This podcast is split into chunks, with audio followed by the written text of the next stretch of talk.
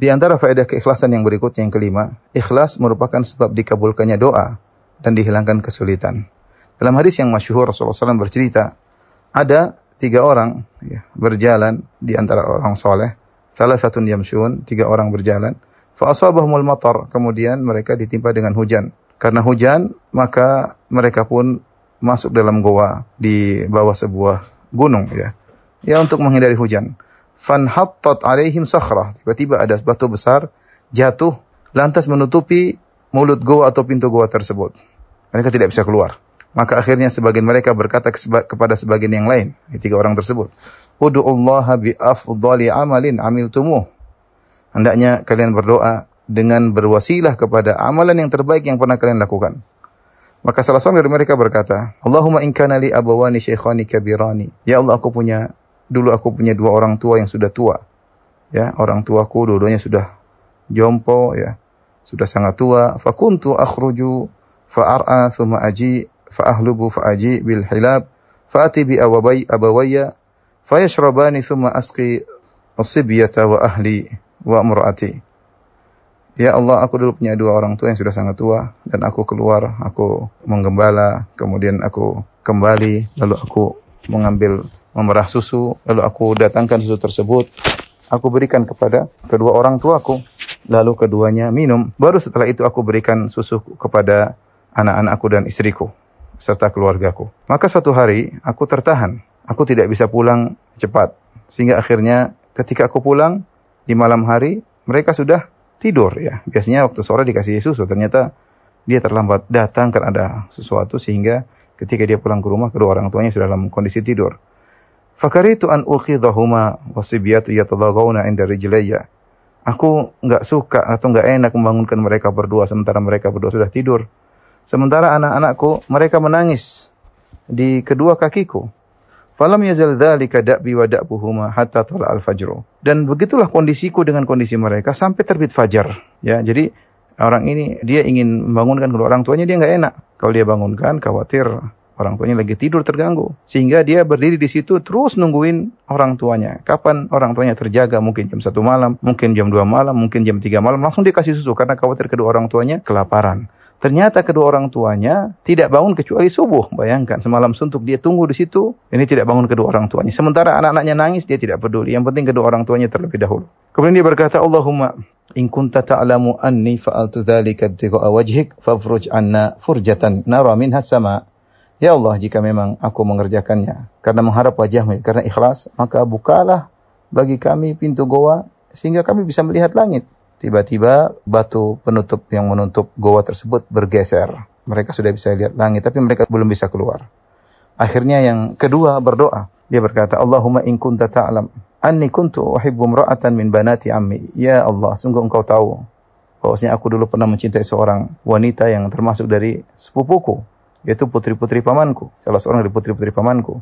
Ka'asyad ma yuhibbur nisa, yaitu cintaku sangat luar biasa. Itu se sebesar-besarnya cinta seorang lagi kepada wanita, itulah aku, aku sangat mencintainya. Faqalat la tanalu dhalik minha hatta tu'tiha mi'ata dinar. Dalam riwayat disebutkan bahwasanya wanita ini dia selalu menolak tidak tidak memenuhi keinginan laki ini sampai suatu hari wanita ini mengalami kesulitan ya kemudian dia minta uang ya. Dia mengatakan kalau kau memberikan aku uang maka aku akan serahkan diriku kepadamu. Maka akhirnya fasaitu fiha hatta jama'tuha. Akhirnya aku pun berusaha dan aku kumpulkan uang 100 dinar ya 100 dinar. 100 dinar itu satu dinar adalah 4 seperempat gram emas. Kalau dikonversi sekarang kalau 100 dinar berarti 425 gram emas. Dan ini eh, hampir setengah kilogram emas. Ini jumlah yang banyak. Falamma qa'atu baina rijlaiha. Dan sebagaimana dia janjikan menyerahkan dirinya kepadaku jika aku sudah mengumpulkan uang. Akhirnya benar, dia menyerahkan dirinya kepadaku dan aku pun sudah duduk di antara dua kakinya untuk menzinahinya. Tiba-tiba wanita itu berkata, "Ittaqillah wa la tafuddal khatam ila bihaqi." Wahai fulan bertakwalah kepada Allah dan jangan kau membuka kun, uh, cincin itu jangan kau menggauliku kecuali dengan haknya. Itu harus nikah dulu. Fakumtu wa taraktuha. Aku pun berdiri lalu aku meninggalkan wanita ini. Ya padahal dia sangat mencintai wanita ini. Fa in kunta ta'lam anni fa'altu dzalika btika wajhik. Ya Allah, kalau kau tahu bahwasanya aku melakukan hal ini karena mengharap wajahmu, Yaitu kalau aku ikhlas, kau tahu aku ikhlas meninggalkan wanita itu. Padahal sudah di depan mata, tinggal aku gauli. Dia sudah menyerahkan dirinya. Tapi aku tinggalkan dirinya karena engkau ya Allah. Fafruj anna furjah. Maka bukalah pintu goa. Maka akhirnya pintu goa terbuka. Masih dua per tiga itu belum bisa mereka keluar. Tinggal orang yang ketiga.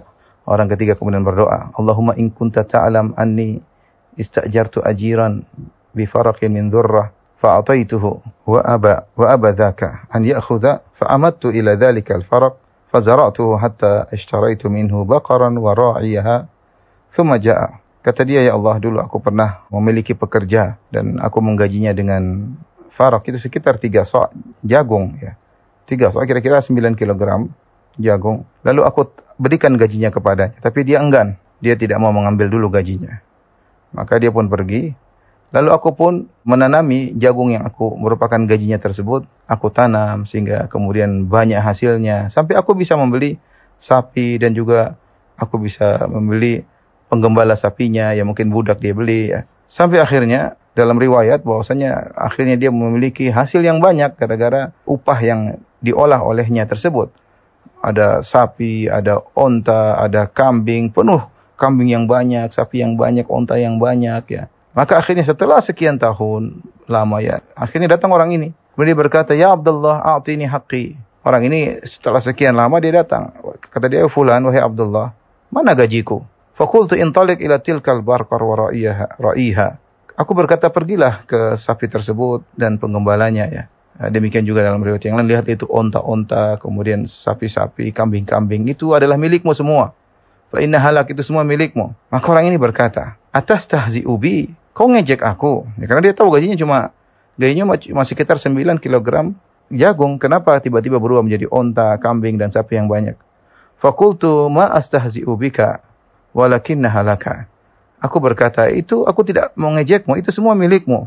Maka kemudian orang ini berkata, Allahumma in kunta ta'alam anni fa'altu dhalika butika wajhik fafruj anna fakushif anhum.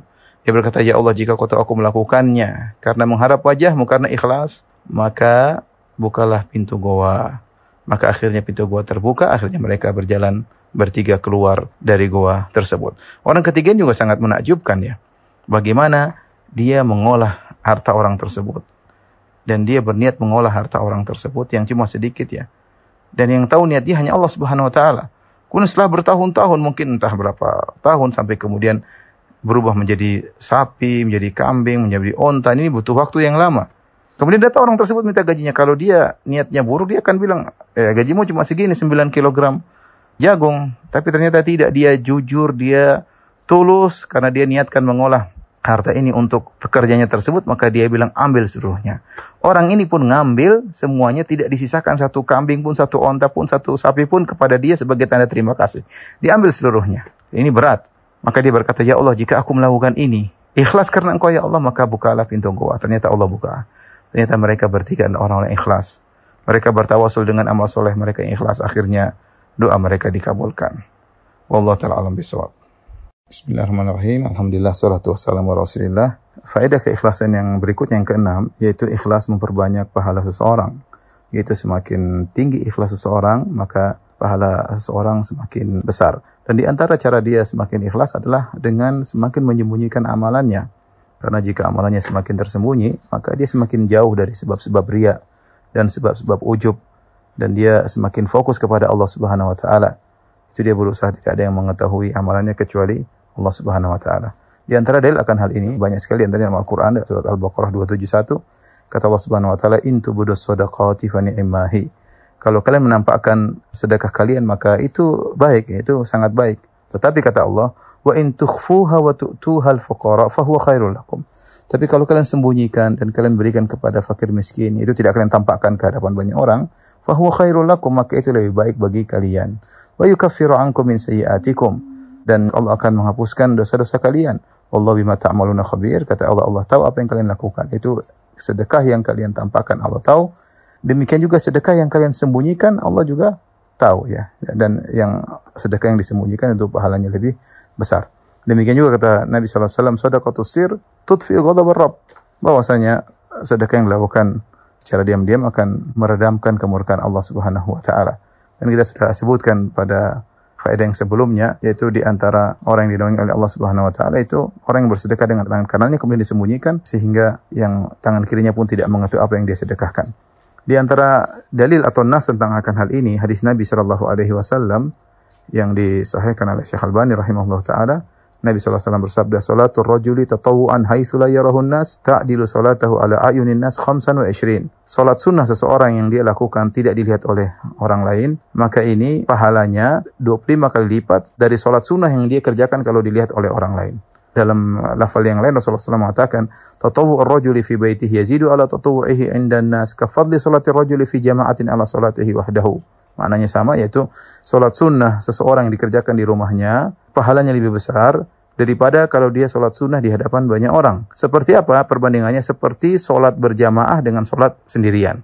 Kita tahu sholat berjamaah ada dibandingkan dengan sholat sendirian 25 kali lipat ya. Maka ini hadis menunjukkan bahwasanya seorang semakin ikhlas, pahalanya semakin besar di sisi Allah Subhanahu wa taala. Di antara faedah keikhlasan yang sangat agung yaitu orang semakin ikhlas, maka dia adalah orang yang paling bahagia dalam meraih syafaat Nabi sallallahu alaihi wasallam pada hari kiamat kelak. Hal ini berdasarkan hadis yang diriwayatkan oleh Imam Bukhari dari Abu Hurairah radhiyallahu anhu.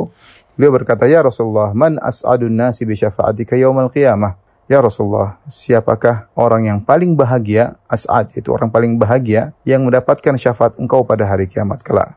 Maka Nabi SAW menjawab, As'adun nasi bi syafaati yaumal qiyamah, orang yang paling bahagia meraih syafaatku pada hari kiamat, man qala la ilaha illallah khalisan min qalbih itu seorang yang mengucapkan la ilaha illallah dan dia ikhlas itu khalisan min qalbihi, tulus dari hatinya. Maka jelas pada hadis ini Nabi mengatakan bahwasanya orang yang paling berhak memperoleh syafaat Nabi pada hari kiamat adalah yang paling tinggi tauhidnya dan yang paling tinggi keikhlasannya. Perhatikan di sini Abu Hurairah bertanya, "Man as'adun nas?" yaitu siapa yang paling bahagia? Yaitu ada kata isim tafdil yaitu siapa yang paling bahagia dan Nabi juga menjawab sama, "As'adun nasi." Yang paling bahagia mendapatkan syafaatku. Ini menunjukkan bahwasanya orang-orang yang meraih syafaat Nabi SAW bertingkat-tingkat. Semua orang yang ikhlas, maka dia akan meraih syafaat Nabi SAW. Tetapi semakin ikhlas seseorang, maka dia akan meraih bagian yang paling besar dari syafaat Nabi Alaihi Wasallam. Oke, dalam hadis kata Nabi Wasallam, "Likulli nabiyyin da'watun mustajabah." Setiap nabi memiliki doa yang terkabulkan wa ini ikhtaba'tu da'wati dan aku menyisakan doaku untuk hari kiamat kelak. Syafaatan li ummati yaumal qiyamah. Doa tersebut aku akan jadikan syafaat bagi umatku pada hari kiamat. Kemudian kata Nabi sallallahu alaihi wasallam wa hiya nailatun insyaallah man mata min ummati la yusyriku billahi syai'a. Maka syafaatku insyaallah akan mengenai seluruh umatku yang meninggal tidak berbuat syirik sama sekali. Ya jadi kalau ingin meraih syafaat harus ikhlas. Dan semakin ikhlas maka semakin bahagia meraih syafaat Nabi sallallahu alaihi wasallam maka ikhwan dan akhwat berjuanglah kita untuk dalam kehidupan ini untuk beramal saleh, menjauhkan diri dari segala bentuk hal-hal yang bisa merusak keikhlasan kita. Semakin Anda tidak mengharapkan pujian dari orang lain, semakin Anda tidak mengharapkan pengakuan dari orang lain, eh, semakin Anda hanya fokus pada penilaian Allah Subhanahu wa taala, maka Anda semakin ikhlas dan semakin meraih syafaat yang paling besar dari Nabi sallallahu alaihi wasallam. Semoga Allah menganugerahkan kepada saya dan kepada antum sekalian syafaat Nabi SAW pada hari kiamat, hari yang tidak bermanfaat harta dan anak-anak. Wallahu ta'ala alam bisawab. Bismillahirrahmanirrahim. Alhamdulillah salatu wassalamu rasulullah. Di antara faedah keikhlasan adalah meraih kebahagiaan. Hal ini sebagaimana diingatkan oleh Syekh Abdurrahman bin Nasir Sa'di. Beliau berkata, "Li'anna madaras sa'adah wa maddataha amran." Kata beliau karena poros daripada kebahagiaan dan sumber kebahagiaan amran, dua perkara. Al-ikhlasu lillah. Pertama ikhlas kepada Allah Subhanahu wa taala yang kedua wal ihsan ilal khalqi biwujuhil ihsan yaitu berbuat baik kepada hamba-hamba Allah dengan berbagai macam perbuatan baik. Dua perkara ini adalah sumber kebahagiaan. Barang siapa yang semakin ikhlas kepada Allah, dia akan semakin meraih kebahagiaan dan barang siapa yang semakin membantu orang lain, dia akan semakin bahagia. Bahkan kata Syekh Sa'di rahimahullah taala madarus sa'adah yaitu poros daripada kebahagiaan. Dan ini benar, seorang yang ikhlas kepada Allah Subhanahu wa taala, maka yang jadi patokan dia adalah bagaimana dia mencari ridho Allah Subhanahu wa taala. Dia tidak menggantungkan kebahagiaannya dengan komentar netizen, tidak menggantungkan kebahagiaannya dengan banyak yang like, tidak menggantungkan kebahagiaannya dengan banyak followers atau subscribers dan yang lainnya ya. Kita bisa dapati seorang mungkin banyak followernya justru dia tidak bahagia, mungkin gelisah, terlalu tersibukkan dengan komentar orang lain. Sementara seorang yang mungkin tidak ada pengikutnya, tapi dia sangat bahagia. Kenapa? Dia punya hubungan yang sangat kuat dengan Allah karena dia ikhlas. Maka yakinlah para ikhwan dan akhwat yang dirahmati Allah Subhanahu wa taala, anti anta semakin ikhlas, semakin bahagia. Cari kebahagiaan sulit, ikhlaskan hati Anda, maka Allah akan berikan kebahagiaan bagi Anda. Di antara faedah keikhlasan, orang yang ikhlas ya, dia akan tegar dalam menjalankan aktivitas ibadahnya. Dia bertahan, kalau dia berdakwah dia akan tegar, dia tidak akan terputus di tengah dakwahnya. Kalau dia bersedekah, dia terus akan bersedekah, dia tidak terputus dalam sedekahnya. Kalau dia Sholat malam dia akan terus senantiasa sholat malam. Kenapa? Dia ikhlas. Dia yakin bahwasanya Allah mengatur apa yang dia lakukan. Dia yakin akan ada ganjaran dan dia ridho meskipun ganjaran tersebut ditunda oleh Allah Subhanahu Wa Taala. Dan dia bersabar ketika dia mendapat ujian karena dia ikhlas. Dia hadapi semuanya dengan tulus. Makanya kalau orang ikhlas, perkara yang berat menjadi ringan bagi dia karena dia tahu namanya orang melaksanakan amal soleh pasti ada ujian, pasti ada hambatan, pasti ada rintangan, ya tetapi dia tidak terputus. Ini yang di antara faedah keikhlasan seorang tegar dalam menjalankan ibadah. Berbeda dengan orang yang tidak ikhlas. Maka banyak hal faktor yang mempengaruhinya sehingga dia mudah berhenti, entah faktor duniawi, entah faktor tenaran dan yang lainnya sehingga dia mudah putus di tengah jalan dan dia tidak tegar ketika menghadapi ujian ya. Ya, karena sekecilnya keikhlasan yang ada pada hatinya. Di antara faedah keikhlasan, ikhwan akhwat yang dirahmati Allah Subhanahu wa taala, ikhlas akan membersihkan hati kita atau membentengi hati kita dari penyakit dengki dan hasad ya, kejengkelan, dendam dan yang lainnya ya. Oleh karenanya dalam satu hadis kata Nabi sallallahu alaihi wasallam, "Thalathu khisalin la yughallu alaihinna qalbu muslim." Tiga perkara ya yang jika dilakukan oleh seseorang maka hatinya tidak akan mengalami ghil, yaitu tidak akan mengalami penyakit hati. Yang pertama adalah ikhlasul amali lillah, yaitu dia mengikhlaskan amalannya karena Allah Subhanahu wa taala. Ibnu Qayyim rahimahullahu taala ketika menjelaskan tentang hadis ini dia mengatakan ai la yahmilul ghil, yaitu hatinya tidak akan membawa kebencian, kedendaman, hasad dan yang lainnya ya. Dan ini dengan ikhlas maka seorang dia berpikir buat apa dia dendam dia ikhlaskan semuanya karena Allah Subhanahu wa taala kemudian buat apa dia hasad kepada orang lain sementara hatinya ikhlas kepada Allah Subhanahu wa taala. Makanya orang yang ikhlas itu benar-benar hatinya akan bersih dari berbagai macam penyakit. Jika seorang ternyata mudah hasad berarti dia ikhlasnya bermasalah. Jika seorang ternyata mudah dendam, baru diomongin orang sedikit, kemudian dia marah, dendam, dia pikirkan sebelum tidur, maka ini berarti hatinya bermasalah, keikhlasannya bermasalah ya. Dan jika timbul dalam hatinya ingin keburukan pada orang lain, berarti hatinya kurang ikhlas. Orang yang ikhlas, dia tidak pedulikan hal tersebut ya. Yang dia pikirkan bagaimana Allah menilainya. Sehingga perhatian dia kepada Allah Subhanahu wa taala dia menjalankan segala perkara karena Allah Subhanahu wa taala. Kalau dia melakukan segala, melakukan segala perkara karena Allah, maka penyakit-penyakit ini tidak mudah masuk dalam hatinya karena ikhlas membentengi membentengi hatinya. Wallahu alam bisawab.